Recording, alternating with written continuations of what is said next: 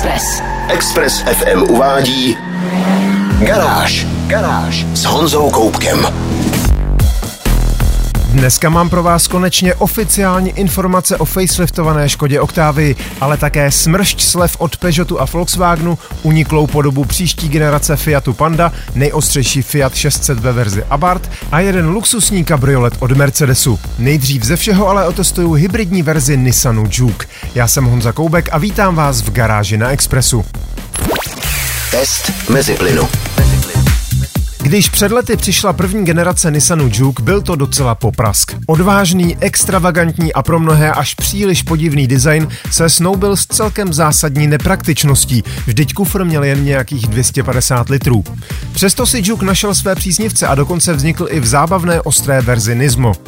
Druhá generace je výrazně jiné auto. Pořád má své bytný design, díky kulatým světlům v nárazníku si Juka nespletete s žádným jiným modelem, ale celkově je umírněnější, modernější a především praktičtější.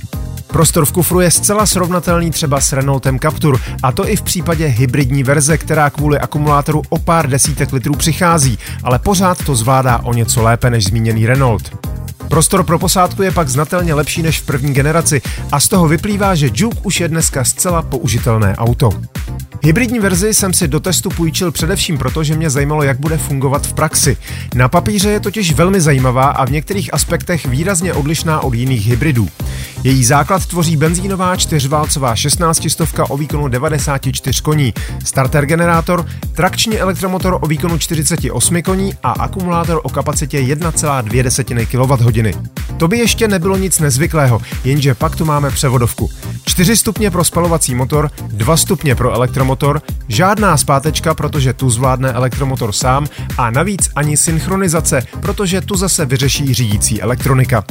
Juke se rozjíždí v čistě elektrickém režimu, ve městě pak většinou používá tzv. sériový hybridní režim, kdy kola pohání pořád elektromotorem a benzíňákem si přitom vyrábí potřebnou elektřinu. No a při vyšších rychlostech nastupuje paralelní hybrid. Spalovák pohání přímo kola a zároveň dobíjí baterku nebo si elektromotorem vypomáhá při pružné akceleraci. Zní to poměrně komplikovaně. Jak to funguje v praxi vám prozradím za malou chvíli. Test mezi plynu.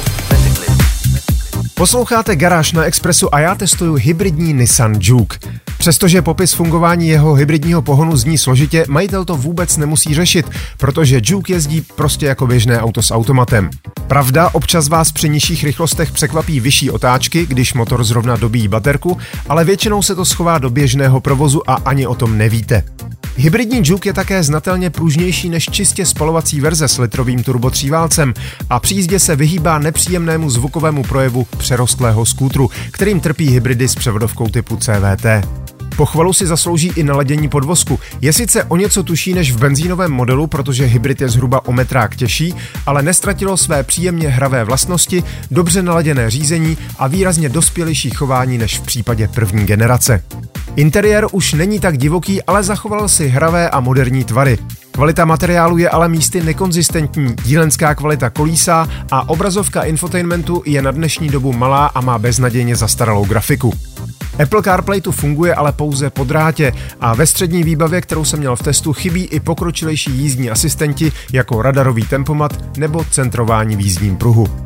Na druhou stranu střední výbava se ještě vyhýbá 19-palcovým velkým kolům, což je podle mě dobře. Na 17-palcových totiž Juke výrazně lépe filtruje ostřejší nerovnosti jako kanály, dilatační spáry a čerstvé výmoly, zejména pak v nižších rychlostech ve městě. Škoda jen, že spotřeba není tak nízká, jak byste u hybridního auta čekali. V praxi se dá srazit někam k 7 litrům, ale nižší číslo jsem za celý týden na palubním počítači neviděl. Co dalšího se mi na Nissanu Juke nezdálo a co mě naopak potěšilo, uvidíte ve videu na www.garage.cz. Garáž s Honzou Koupkem. Nová Škoda Octavia je tu. Tedy, abychom si rozuměli, není nová, je faceliftovaná, ale změn je trochu víc, než se obecně očekávalo. Čtvrtou generaci oblíbené Škodovky od začátku provázely problémy, zejména dětské nemoci nového infotainment systému, nedostatek čipů a tak dále. Teď už je ale všechno podstatné vyřešeno a facelift přináší několik vítaných změn, ale i pár trochu smutnějších. Začít můžeme designem. Už z teaserových fotek bylo jasné, že se zcela změní přední světla. Ta jsou teď napojená přímo na masku a kolem ní protažená dolů do předního nárazníku. Na fotkách to vypadá zajímavě a mám pocit, že naživo to bude ještě lepší a Octavii to výrazně posune mezi moderní auta. Další drobné změny v nárazníku, méně chromovaných prvků, výraznější vodorovné linie, to všechno dodává Octavii solidnější, luxusnější a zároveň dramatičtější a sportovnější vzezření, ačkoliv i nadále samozřejmě zůstává zkousnutelná i pro konzervativní zákazníky. Změnila se mírně i zadní světla, na kufru je nápis Škoda v novém fontu a nový je i zadní nárazník. Boky vozu zůstávají beze změny, v nabídce jsou ale nové designy litých kol. Interiér dostane nové materiály a hlavně větší displej infotainmentu s úhlopříčkou 13 palců. Sedačky mohou mít rozšířenou masážní funkci, v kufru přibyly nové bytelnější háčky a pár dalších maličkostí. Výrazně inovovaná je i elektronická výbava. Přibyl například systém dálkového parkování pomocí aplikace na mobilu. Větších změn se dočkala špičková verze Octavia RS. Benzínový 2 litr posílí o 20 koní na celkových 265, což je velmi příjemná zpráva. Méně příjemné je ale zjištění, že to nadále bude už jenom jediná verze, kterou si koupíte.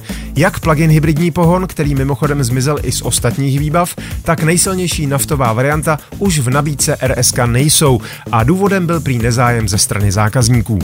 Nutno ale říct, že upravený nárazník dává nové Octavii RS přiměřeně agresivnější vzhled, než tomu bylo dosud. Přesvědčit se můžete sami. Velkou fotogalerii faceliftované Octavie a samozřejmě i další informace máme na garáži.cz. Garáž. Posloucháte Garáž na Expressu. Fiat se letos chystá představit novou generaci svého možná vůbec nejdůležitějšího modelu. Ano, pětistovka je rostomilá a stylová, ale drtivou většinu prodejů vždycky tvořil Fiat Panda. A přestože Fiat zatím nic nezveřejnil, už začíná být jasné, jak bude nová Panda vypadat. Na internet totiž unikly patentové obrázky, které celkem blízce připomínají koncept Centoventy z roku 2019. Auto s poměrně hranatou karoserií a detaily jemně odkazujícími na historickou první generaci pandy z 80. let nenechávají nikoho na pochybách, o jaký model půjde.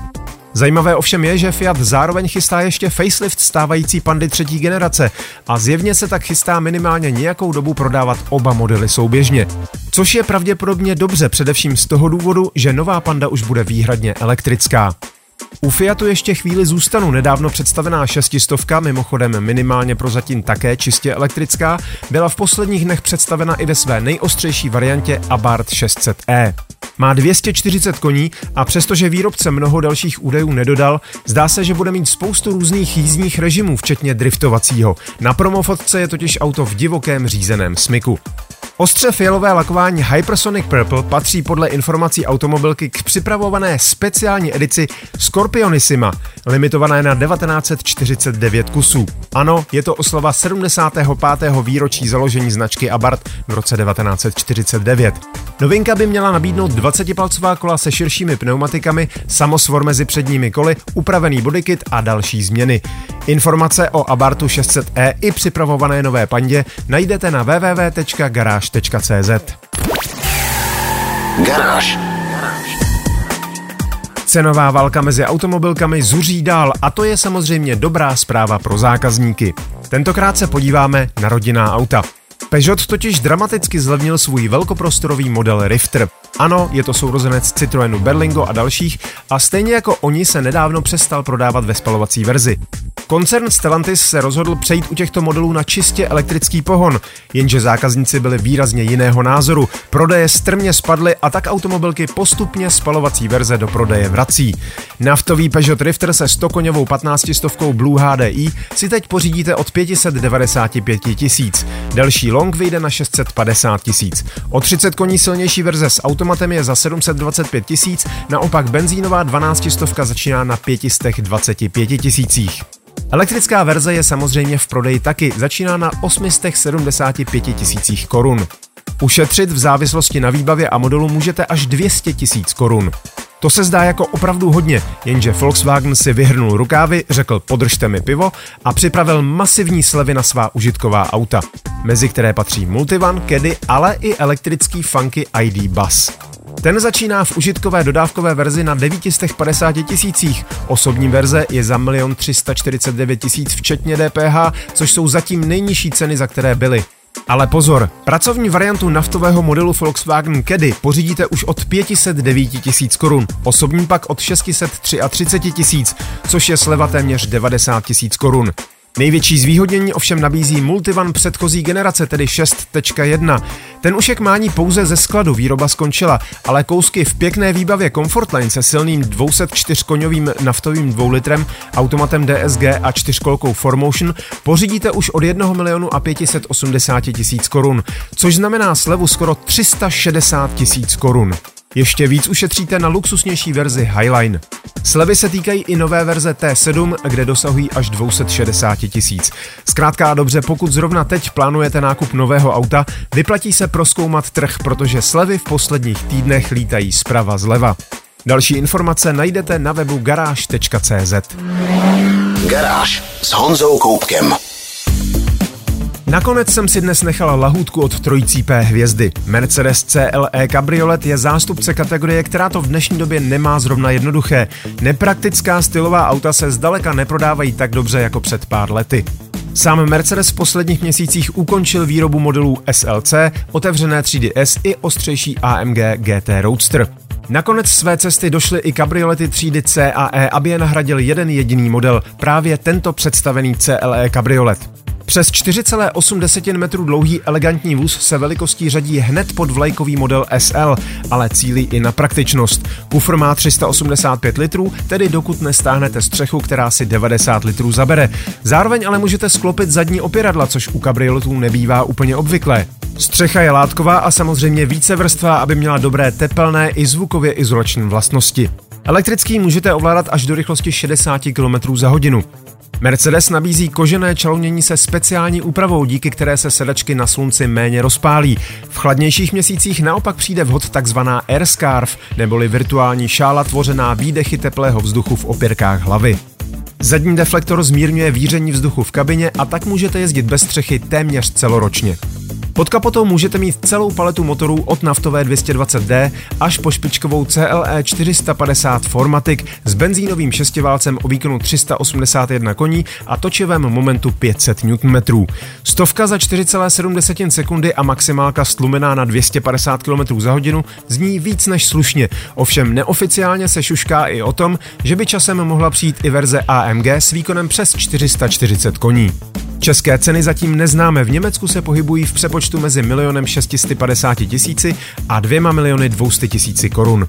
Více informací a fotogalerii najdete na garáži.cz. Express. Express. To bylo z dnešní garáže na Expressu všechno. Další díly najdete na všech podcastových platformách. Nezapomeňte se přihlásit k odběru a díky, že nás posloucháte. Videa a fotky k dnešním novinkám, stejně jako další nálož informací z motoristické branže, najdete jako tradičně na www.garage.cz. Stejně jako videotest zajímavého hybridního Nissanu Juke. Zvu vás také na stránky tisíckoní.cz, kde najdete všechny moje testy, vlogy i podcasty a spoustu dalšího. Díky za pozornost, mějte se báječně, buďte zdraví, jezděte rozumně a na Expressu naslyšenou zase za týden. Garáž na Express FM.